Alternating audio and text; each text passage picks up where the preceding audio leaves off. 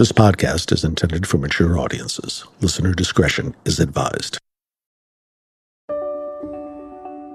Hello. I wanted to take a moment to thank you for listening and also to explain why you might hear ads like this before, during, or even after an episode.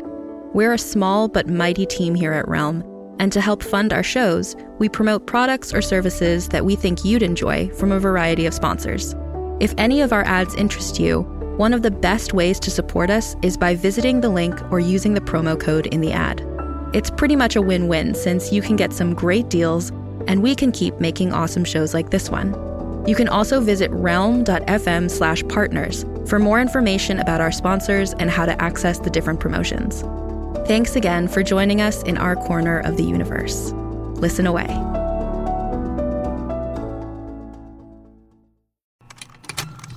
Contained herein are the heresies of Radolf Burntwine, erstwhile monk turned traveling medical investigator.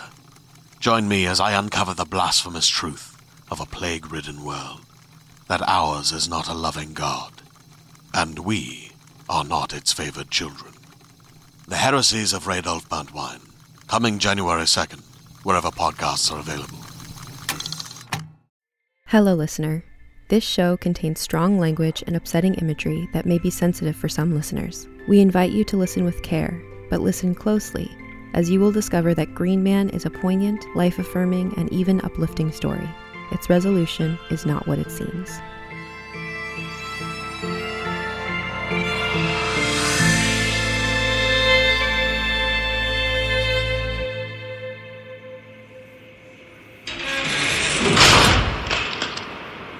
Chapter 1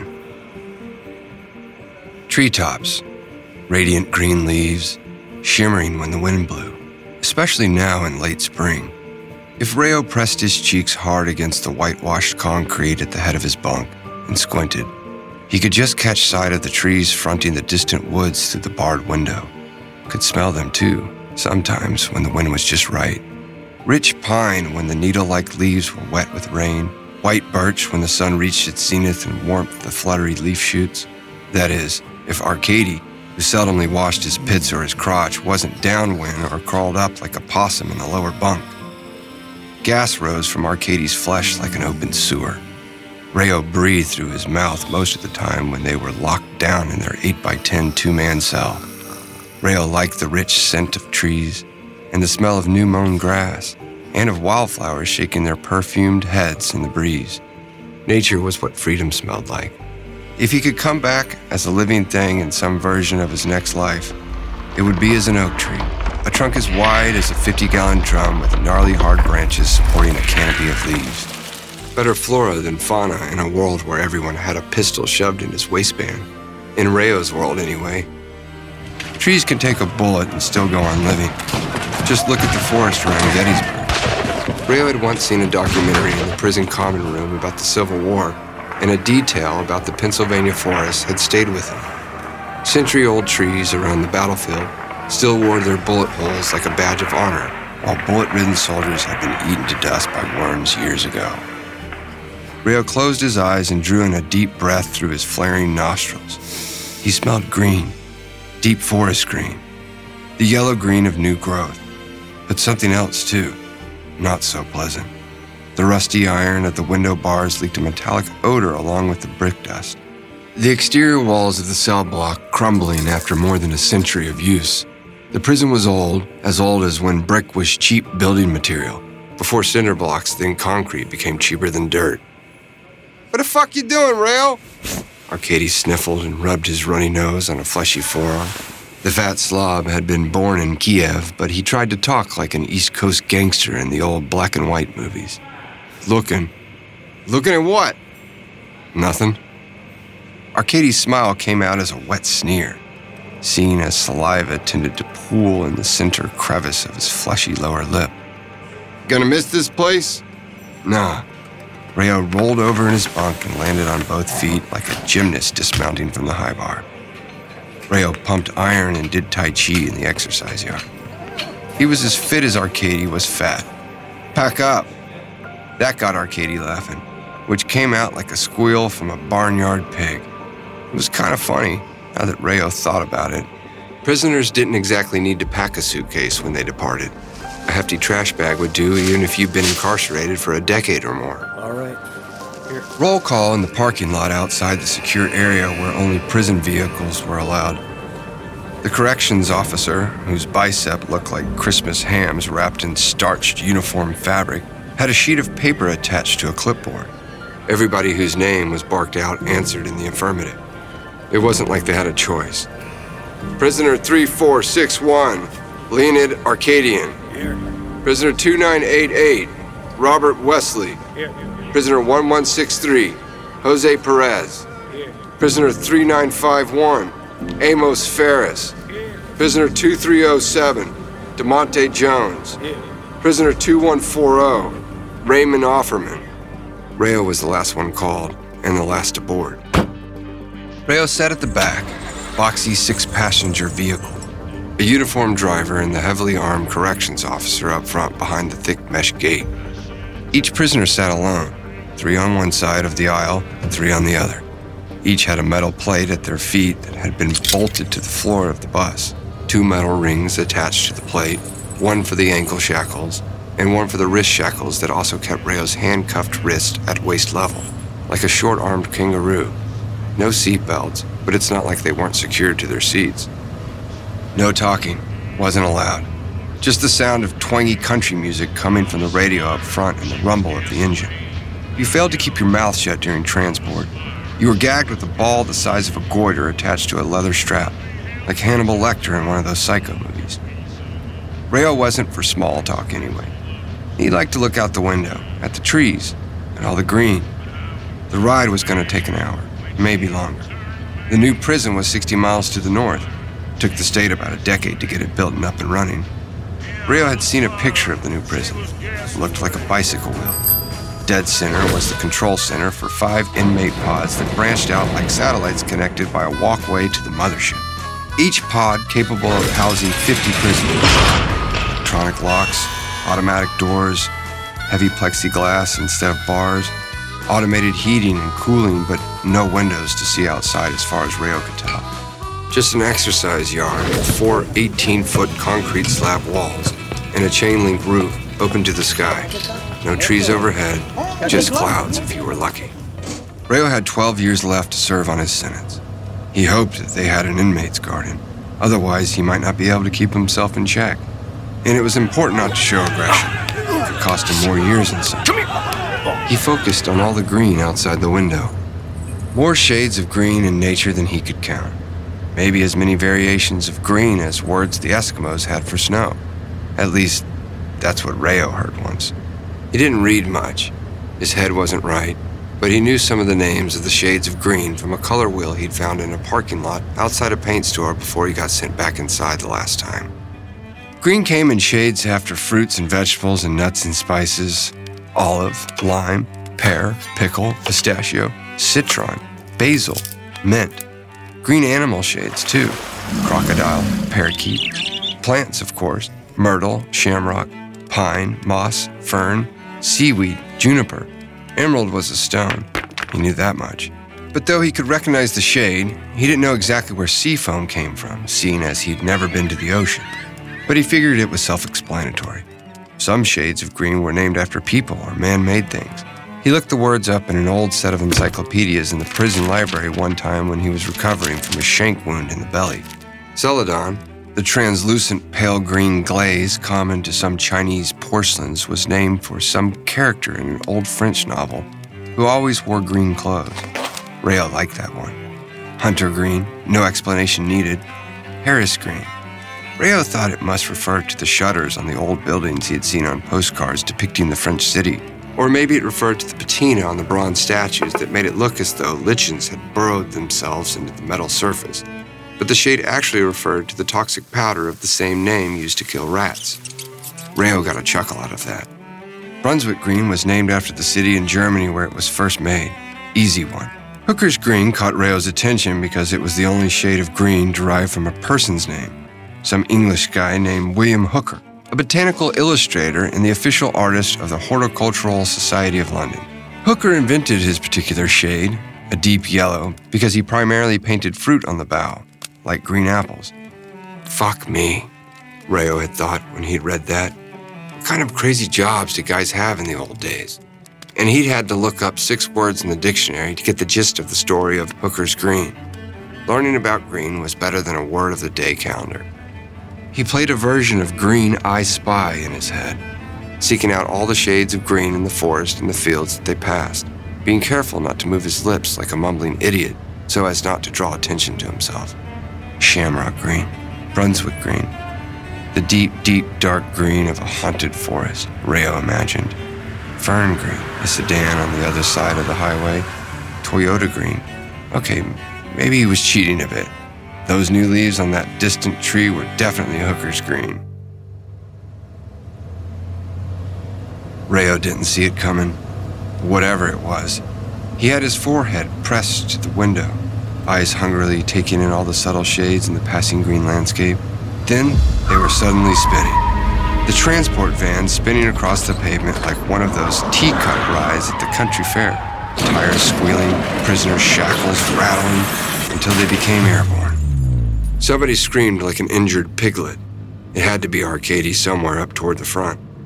They hit the ground with a thud that jarred Rayo down to his bones. The metal roof screeched something awful as it dented inward, and they rolled again and again, skimming the ground like a flat stone on a lake's surface. Rayo couldn't grab hold of anything because his hands were locked at waist level, but he shoved his knees into the seat in front of him, wedging them there with his thigh muscles, somehow managing to keep from being jerked around like a rag doll on a string. When they finally smashed into the trees that wouldn't give way, the van groaned rocked a few times, and was still, resting on its side. Weirdly silent for a moment, except for the twangy country music still playing on the radio and the sound of dripping water. Maybe, maybe blood. Rayo didn't know. He was sprawled sideways across the worn vinyl seat. The glass had broken out of his passenger window, but the bars were still intact. The right shoulder throbbed, so did his right hip from smashing into the side of the van as it rolled. From the angle of his position, he couldn't see anyone else in the van. He didn't know if the others were alive or dead. All he could think about was what he could see at his feet. Something had ripped open the metal flooring like a can opener. He could see daylight and trees. The plate that attached him to the floorboards had torn off and both U-hooks had popped open. Rayo didn't even think. He just acted on instinct. He quickly unhooked his leg shackles and the chain attached to his waist from the U-hooks and wiggled through the opening. His bare arms were slick with blood, but he couldn't tell if he was hurt bad or not. Adrenaline blocked pain receptors better than oxy any day of the week. His canvas shoed feet hit the dirt. His knees buckled and he fell backwards onto his ass. He smelled gasoline and burning rubber, and a metallic odor, maybe blood. The only part of the van he could see was the undercarriage, with its still spinning tires, the jagged metal hole where Rayo's feet had been. The highway wasn't visible from where they'd ended up, but he could hear the downshifting of semis pulling to the verge and loud voices. Somebody shouted, Down there! Rayo couldn't see anybody up that way. Not yet. He somehow managed to get back on his feet. The chain connecting his belt shackles to his ankles had snapped. So had the shuffle chain, the restraint keeping his legs four inches apart. He could run if his legs weren't broken. Rayo ran. He managed to reach the forest and disappear into the trees before anybody caught sight of him. Even with his hands belted in front of him, he could run like a steeplechaser, hurdling fallen logs, dodging trees. He ran until his lungs felt like they were on fire, but he didn't think he'd run that far. Adrenaline had jacked his metabolism up too high and he was burning oxygen like jet fuel. He slowed and fell to his knees. He could feel wet soil seeping through the knees of his pant legs. He could smell it too fresh and loamy, fertile and dark. He pitched forward onto his left shoulder, the one that wasn't throbbing like a motherfucker, and rolled over onto his back. His chest heaved. He had to breathe through his open mouth to get enough air into his lungs. It took a lot of control not to gulp in oxygen. He didn't want to go lightheaded. It took a while, but his breathing slowed. So did his heart rate. The view above mesmerized him. Thick tree trunks shot up toward the sky where mighty branches spread out, reaching toward sunlight, their leaves dancing and swaying in the breeze. Pale blue sky, luminous green leaves, and silence, but for the twitter of the birds and the soft rustle of the leaves, he could die here and have no regrets. The sound of an engine, the deep, raspy growl of a truck, not a semi, but not a pickup either, bigger, maybe a two ton. He rolled over onto his stomach, lay like a soldier in foliage behind enemy lines, saw a break in the trees up ahead. A road, maybe. It had to be a hard packed dirt road since he couldn't hear the rubber tires swishing and popping gravel on pavement. He could hear the engine gears grind as the truck downshifted, slowing. He saw the chipped chrome grille first, an old truck hauling logs on a flatbed, slowly slowing down as they rounded the corner their red flagged load of fresh cut logs hanging off the back. They say your life flashes before your eyes when death is imminent, like the moment when someone pointing a gun at your head pulls the trigger, but before the bullet turns your skull to shards of bone. Just like that. Series of inevitable events leading to his reapprehension flashed through Rayo's mind in a split second. Within the next few minutes, the cops or highway patrol or whoever rolled up on the scene of the accident would find one of the prisoners was missing.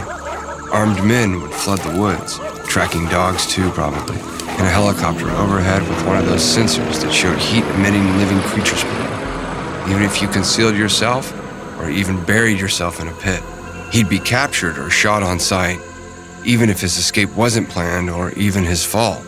If he lived, he'd probably end up in solitary confinement at the new prison for six months or more. No yard time, no green anywhere in sight, just colorless concrete walls and an overhead fluorescent light. Fuck that. No way he was going to give up. Walk back and turn himself in? Not a chance. The risk was worth it. Rayo sprinted towards the road as the cab passed by. Two guys inside, big guys wearing lumberjack coats, neither looking his way, carrying a pouch of chewing tobacco, eyes on the narrow curve up ahead.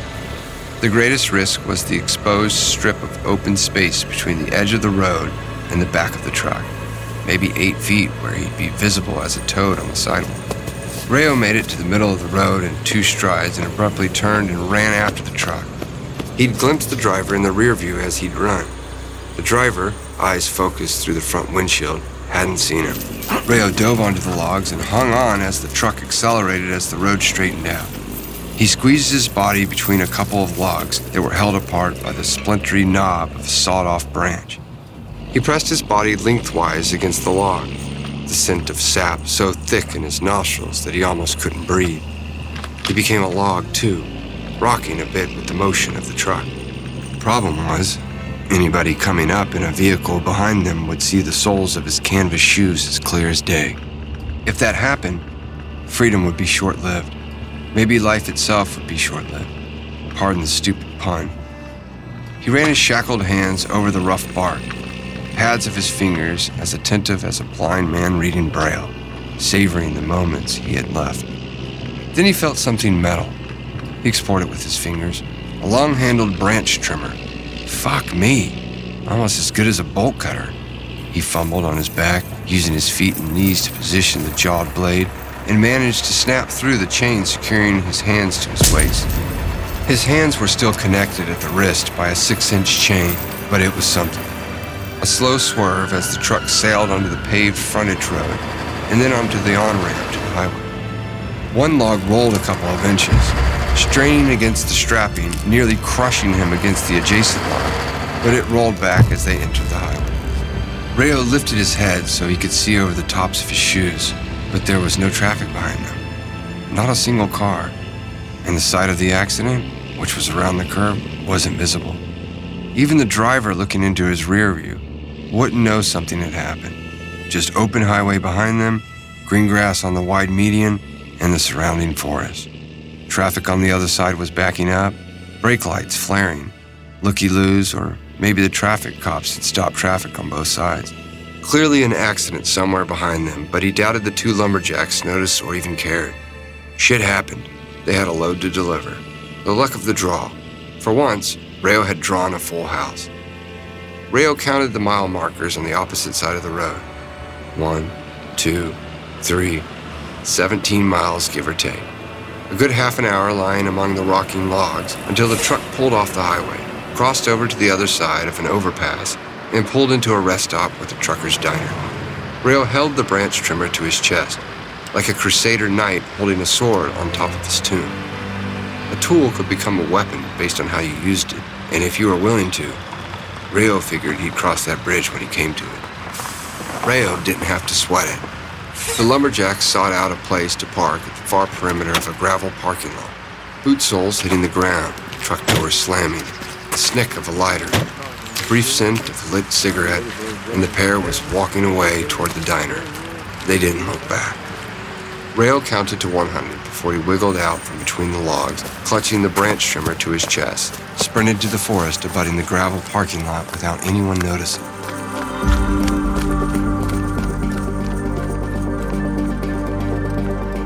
Green Man, created by Casey Wells and Dave Beazley, starring Scoot McNairy. Post production sound by Joe Morales and Elf Tree Studio, a Haywood production.